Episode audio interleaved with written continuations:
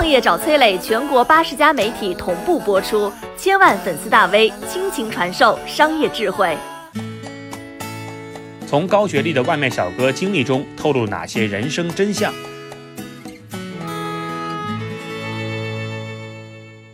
你知道中国有多少高学历的外卖小哥吗？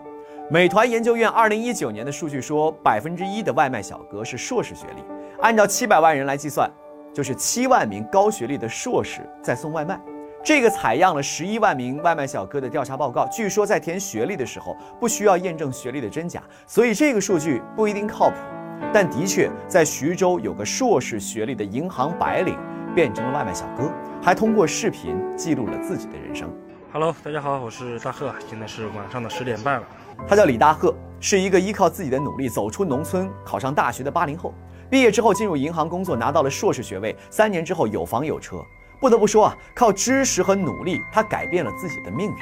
但是在银行工作，会不断的接触到各种身价上亿的大客户，甚至看到不少年龄比自己小很多的客户，动不动就是支取千万资金。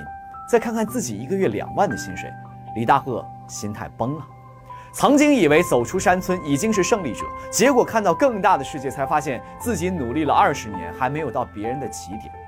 二零一四年，他看着股市暴涨，毫不犹豫地投了几万，三个月之后居然赚了十几万。钱来得太快，人就会回不了头。但是那一年，绝大多数想在股市里淘金的人都是铩羽而归啊！李大贺最后也亏了六十万，他不甘心，他要翻盘。股市不行，那就炒期货，过程跌宕起伏，但最终的结果依然是输。而且欠债四百万，因为债主三天两头上门追债，他失去了银行的工作。后来在父母豁出老脸借钱和养老金的支持之下，他卖掉房子，还是欠二百万。二零一九年，李大河开启了早餐店，结果二零二零年的年初，他的早餐生意也彻底崩了。没有办法，他交了几百块的押金，成了外卖小哥。从此，他开始用视频记录自己的人生和经历。今天给了你送外卖，送外卖总是会有故事的。有一次，客户是自己的高中老师，老师接过外卖之后的第一句话，居然是“书读到狗肚子里”。恶语伤人六月寒呐！李大贺唯一的抗争就是拼命送外卖，一天工作十六个小时。但是在他生活的徐州，他没有办法实现月入过万的梦想。三个月时间，总共赚到了一万多。起起落落让他看透了自己的人生。他曾经在视频评论里头说：“此生不再立大志。”老实做人，踏实做事，不再幻想一夜暴富，成了他最大的愿望。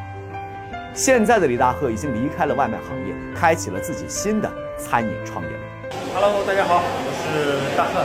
原本他幻想通过金融期货市场的投机来改变人生，到头来才发现，人生的路要一步一步走，钱要一点点赚。你好，我是松南，是崔磊的合伙人。包括抖音、快手、百度、阿里、腾讯等等这些互联网公司，都曾经邀请过我们去分享创业方面的课程。我们把主讲的内容整理成了一套音频的课程，里面包含了如何创业、如何做副业、优质项目的剖析等等，相信对你会有所帮助。